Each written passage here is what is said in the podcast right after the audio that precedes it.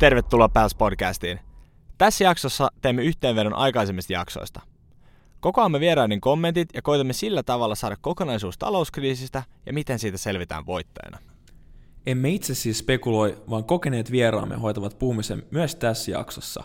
Nyt selvitetään, mikä on talouskriisi.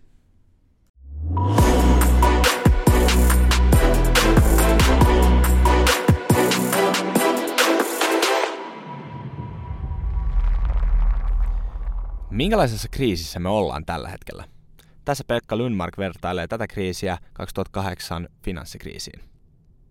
Ja, ja tämä oli koko maailmassa, siinä oli nyt se yhtäläisyys tähän pandemiaan, että tämä oli koko maailmassa äh, samaan aikaan. Ja se oli todella hirveätä, koska kukaan ei tiennyt, kukaan ei talouselämässä tiennyt, että kuinka iso romahdus tästä tulee. Koko maailman talousjärjestelmä oli romahtamassa, Euroopan talousjärjestelmä, euro oli mahdollisesti romahtamassa. Jos nämä olisi, olisi mennyt, mennyt niin kuin totaaliseen jättikriisiin, niin siitä olisi ollut hirvittäviä seurauksia maailmantaloudelle.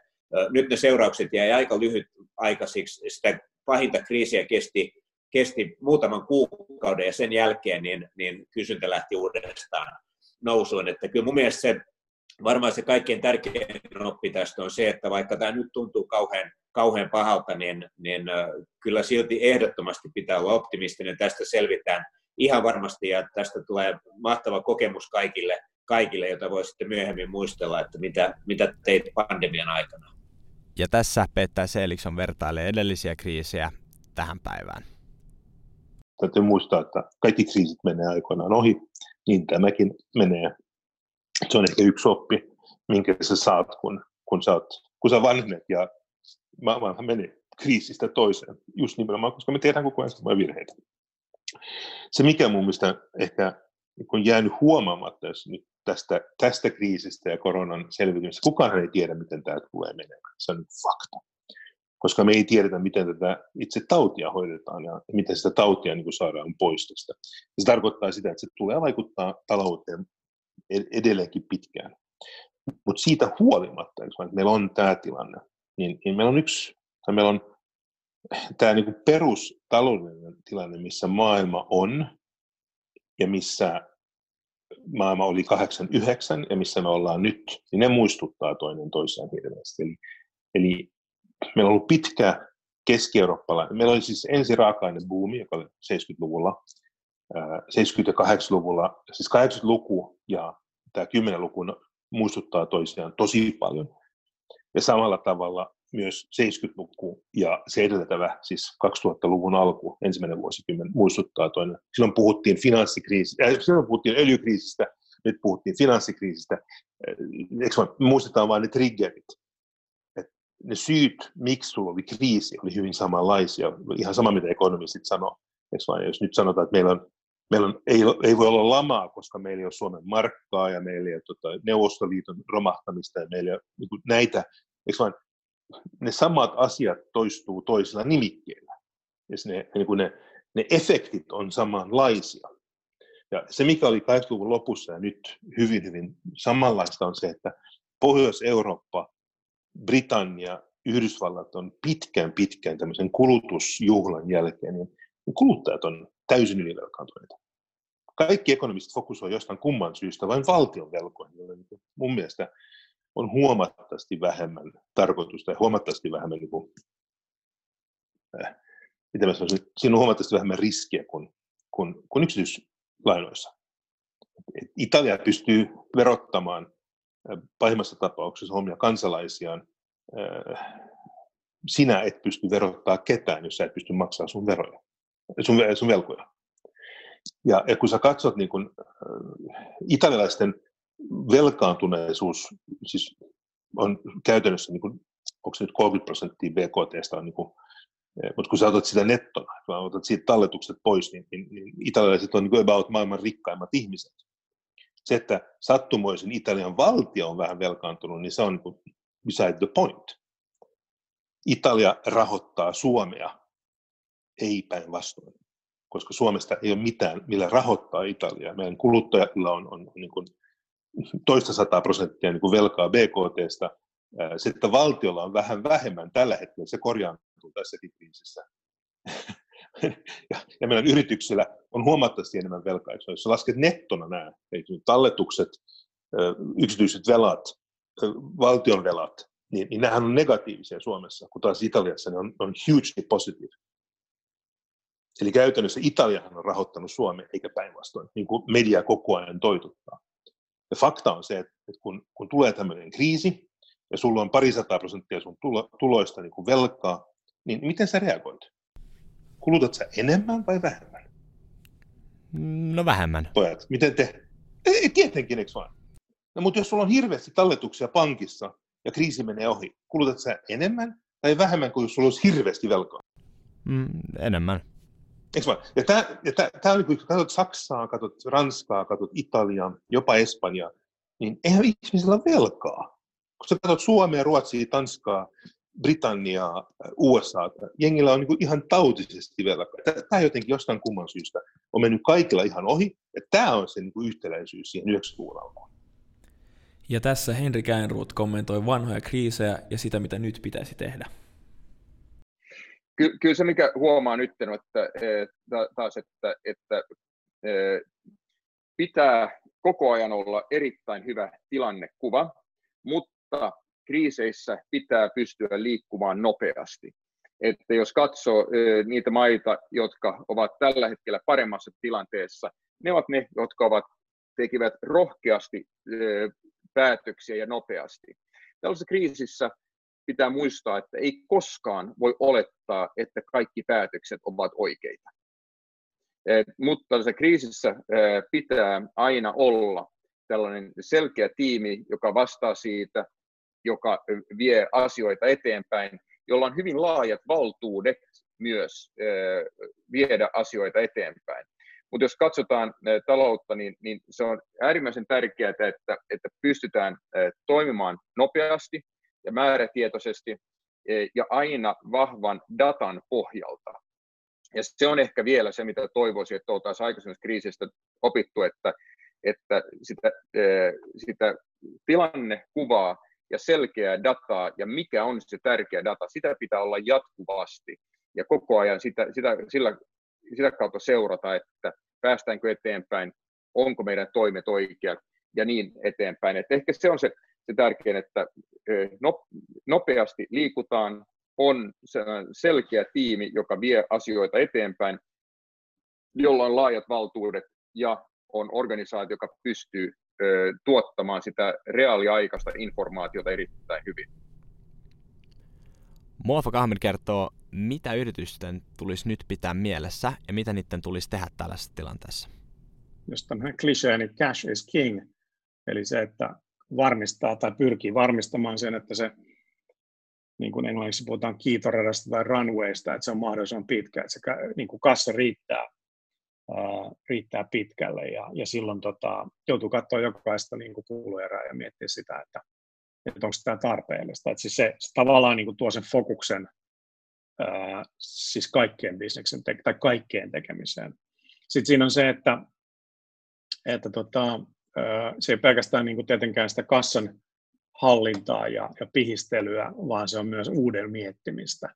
Voi olla, että sillä niin kuin aiemmin hyvin menestyneille tuotteille ei enää kysyntää, mutta, tai ainakaan sitä ei hirveästi.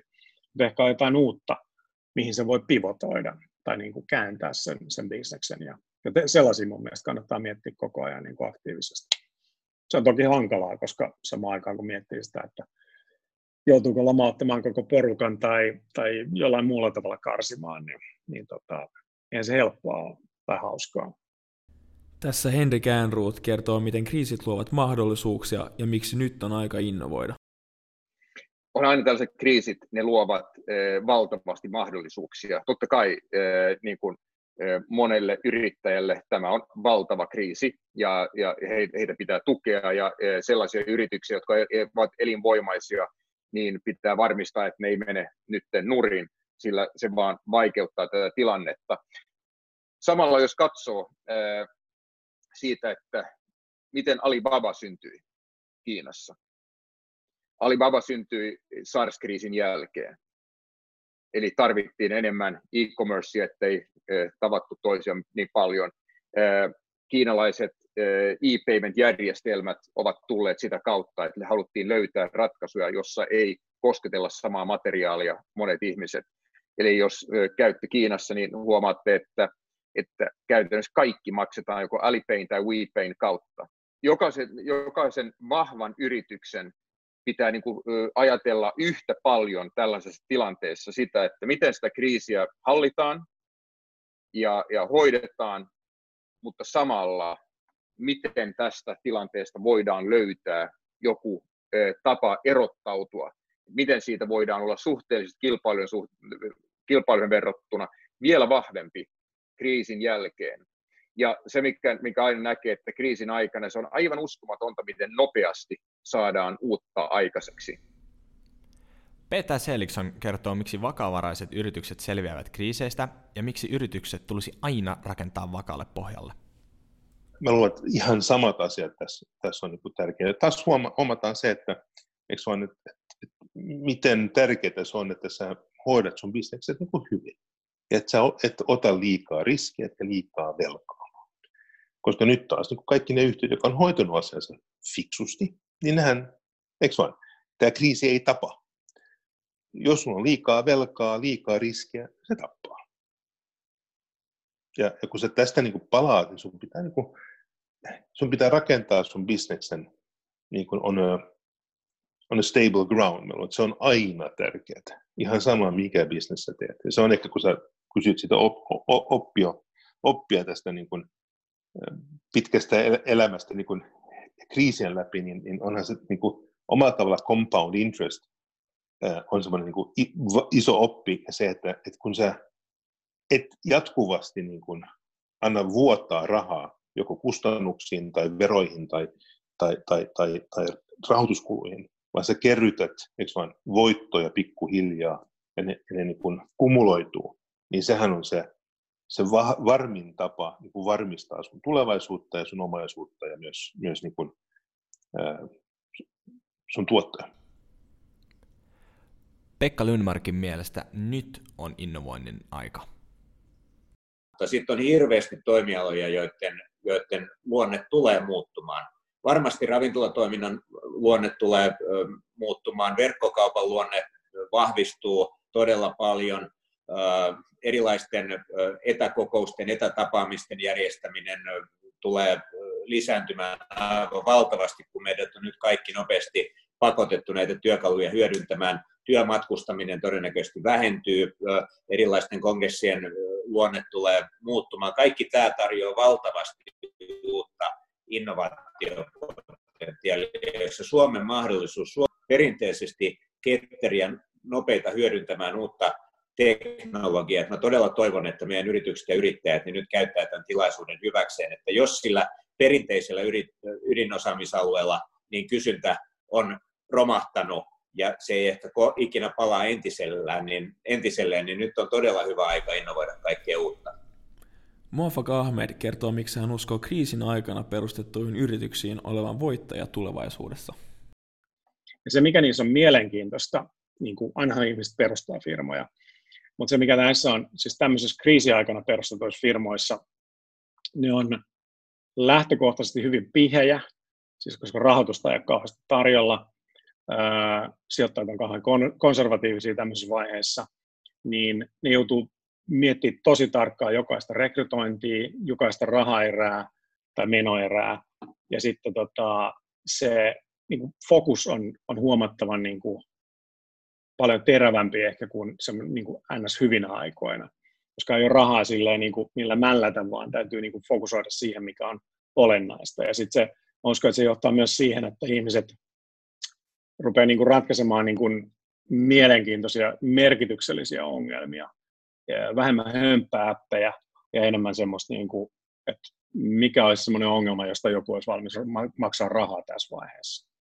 Ja silloin jos tässä vaiheessa pystyy perustamaan firma, joka, joka jollain tavalla säilyy hengissä, niin, niin mun mielestä mun sanoisin, prognoosi näille on, että siinä on hyvät ajat edessä. Eli, eli mä menisin jopa niin pitkälle, että mä väittäisin, että 2030, siis vuoden 2030 voittajafirmat perustetaan niin kuin koronakriisin pohjassa.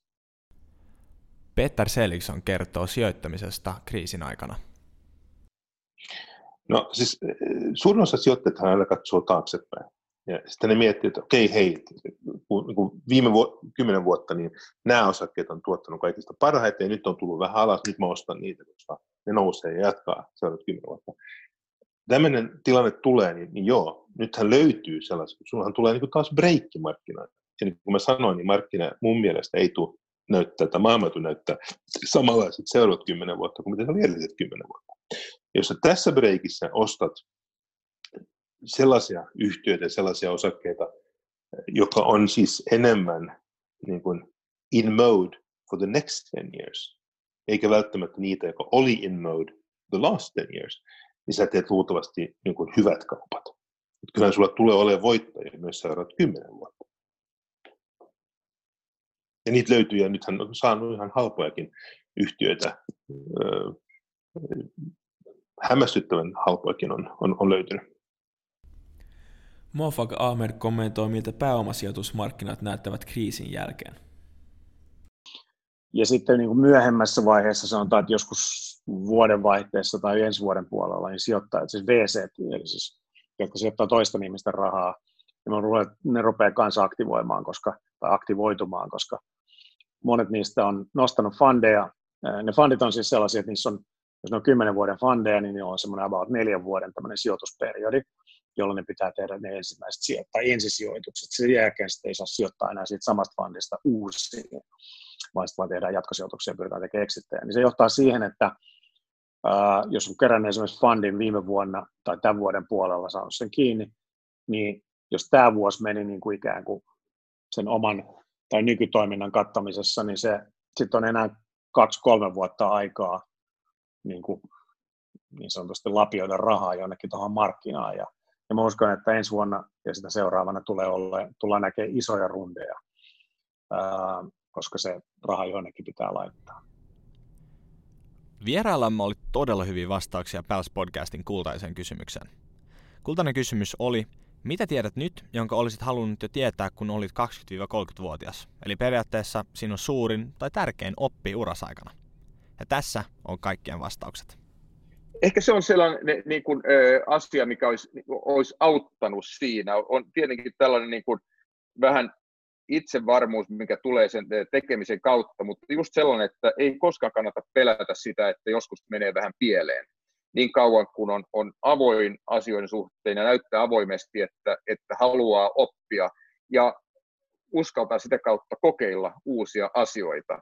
Eli jos vaan varmistelee asioita koko ajan ja vaan haluaa mennä mukaan sellaiseen, missä uskoo, että itse on todella vahva ja, ja, ja osaa sen jo, niin silloin on jo jäänyt jälkeen, sillä silloin ei koko ajan ajattele sitä niin kuin omaa kehitystä, sen jatkuvaa kehitystä, ja että joka ikinen ihminen pystyy ja voi ja pitää oppia joka ikinen päivä uutta. Ja jos tämän niin kuin mindset olisi ollut vahvemmin alusta, niin se olisi ollut vielä, vielä olisi varmaan auttanut. Sitten on tietenkin tuhansia asioita, minkä on oppinut matkan varrella. Ja, mutta mä uskon, että toi, niin kuin mindset on tärkeä, mutta sitten kyllä on myös sellainen asia, että mä luulen, että se on Amazon, joka sanoo sen Amazon Web Services, että there is no compression algorithm for experience. Eli kyllä sitä ihan kokemustakin se, se auttaa ja mitä enemmän tekee asioita, ja se ei tarkoita, silloin mä en tarkoita ikää, mutta vaan mitä enemmän tekee asioita, sitä kautta oppii, ja siksi mun mielestä on niin mahtavaa, mitä tekin teette, että te olette perustaneet oman bisneksen, teette podcastia, ja näette nyt koko ajan, joka päivä näette uusia tilanteita, ja sitä kautta oppii. Eli miten enemmän tekee, heittäytyy mukaan ja näin, niin sitä kautta oppii ja, tulee se kokemus ja silloin pääsee eteenpäin ja on oppinut paljon. Jos mä olisin ymmärtänyt välillä ää, paremmin asettaa niin kuin suuni ää, vatsan mukaan, tai miten se nyt sanotaankaan, että et välttämättä niin kuin se niin kuin suurten riskien ja suuren velanoton sijasta olisi keskittynyt niin kuin oikeisiin asioihin. Eli jos sä sijoitat niin kuin hyvin yhtiöihin omalla rahalla, se compounded interest over time, se mistä Warren Buffett aina puhuu, se on aika valtavan hieno asia. Ja, ja, ja kun haluaa niin kuin kaiken nopeasti ja nyt ja tässä, niin sä käytät usein liikaa velkaa, se aiheuttaa, teet liikaa transaktioita, se aiheuttaa kustannuksia, se aiheuttaa veroja, se aiheuttaa korkoja, joka on kaikki sun tuotoista pois. Ja se on ehkä se suurin oppi, että, että niin kuin enemmän konservatismia omalla tavalla ja pitkäjänteistä niin ajattelutapaa, jossa puhutaan sijoittamisesta, osta omalla rahalla mieluiten niitä osakkeita, mitä sä haluat, osta niitä jatkuvasti. Kun sä katsot 30 vuoden kuluttua, mitä sulla on niin kun jäljellä, kun sä oot tehnyt sitä fiksusti, on huomattavasti enemmän kuin jos sä treidannut ja lainannut ja eikö vaan tehnyt kaikkea siinä välissä. Se on ehkä se suurin oppi, että mä olisin halunnut tietää sen aikaisemmin ja ymmärtää sen aikaisemmin aidosti. Mä sanoisin, että mun tärkein oppi uran aikana liittyy, liittyy ihmisten käsittelyyn ja, ja sen ymmärtämiseen, että, että jos ihmisistä ja työntekijöistä, kollegoista, alaisista haluaa saada mahdollisimman paljon, paljon hyvää irti, niin kaiken on lähdettävä siitä, että positiivisen kommunikaation kautta rakennetaan niille ihmisille ensin motivaatio ja usko itseensä.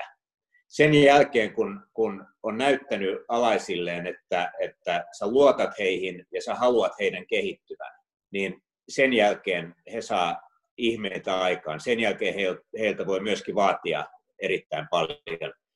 Mä tein nuorena 20 ja niin edelleen ikäisenä, kun mä ensimmäistä kertaa tulin esimiesasemaan, niin mä en ymmärtänyt tästä yhtään mitään. Mä rupesin vaan vaatimaan niiltä, asettamaan kauheita vaatimuksia, mutta jos tätä motivaatiota ja sitä empatiaa ei rakenna sinne pohjalle ensin, niin niiden vaatimusten esittäminen on aivan turhaa. Ja tämä on ollut mulla ehkä se kaikkein tärkein, tärkein asia, asia omana tai esimiehenä kypsymisessä. Kommunikaatiotaidot ja sen alaisen ja ihmisen motivaation ymmärtäminen.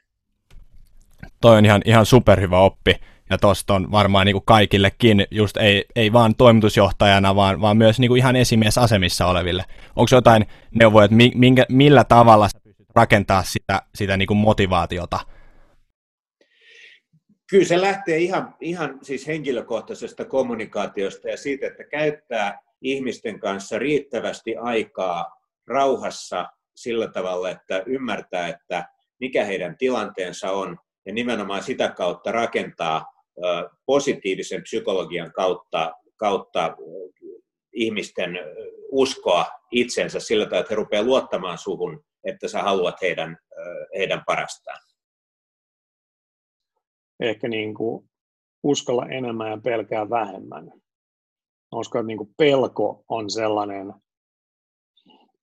niin kuin kaikkein negatiivisimpia ja lamauttavimpia voimia, koska se, se on hyvin semmoinen monella tavalla niin kuin negatiivinen, ää, siis negatiivista, siis oli se sitten yksilöllä tai, tai sitten niin kuin firmatasolla, jos, jos pelkää liikaa, ei uskalla tehdä jotain, ää, niin se on, se on tota hyvin niin kuin pitkällä tähtäimellä vaarallista.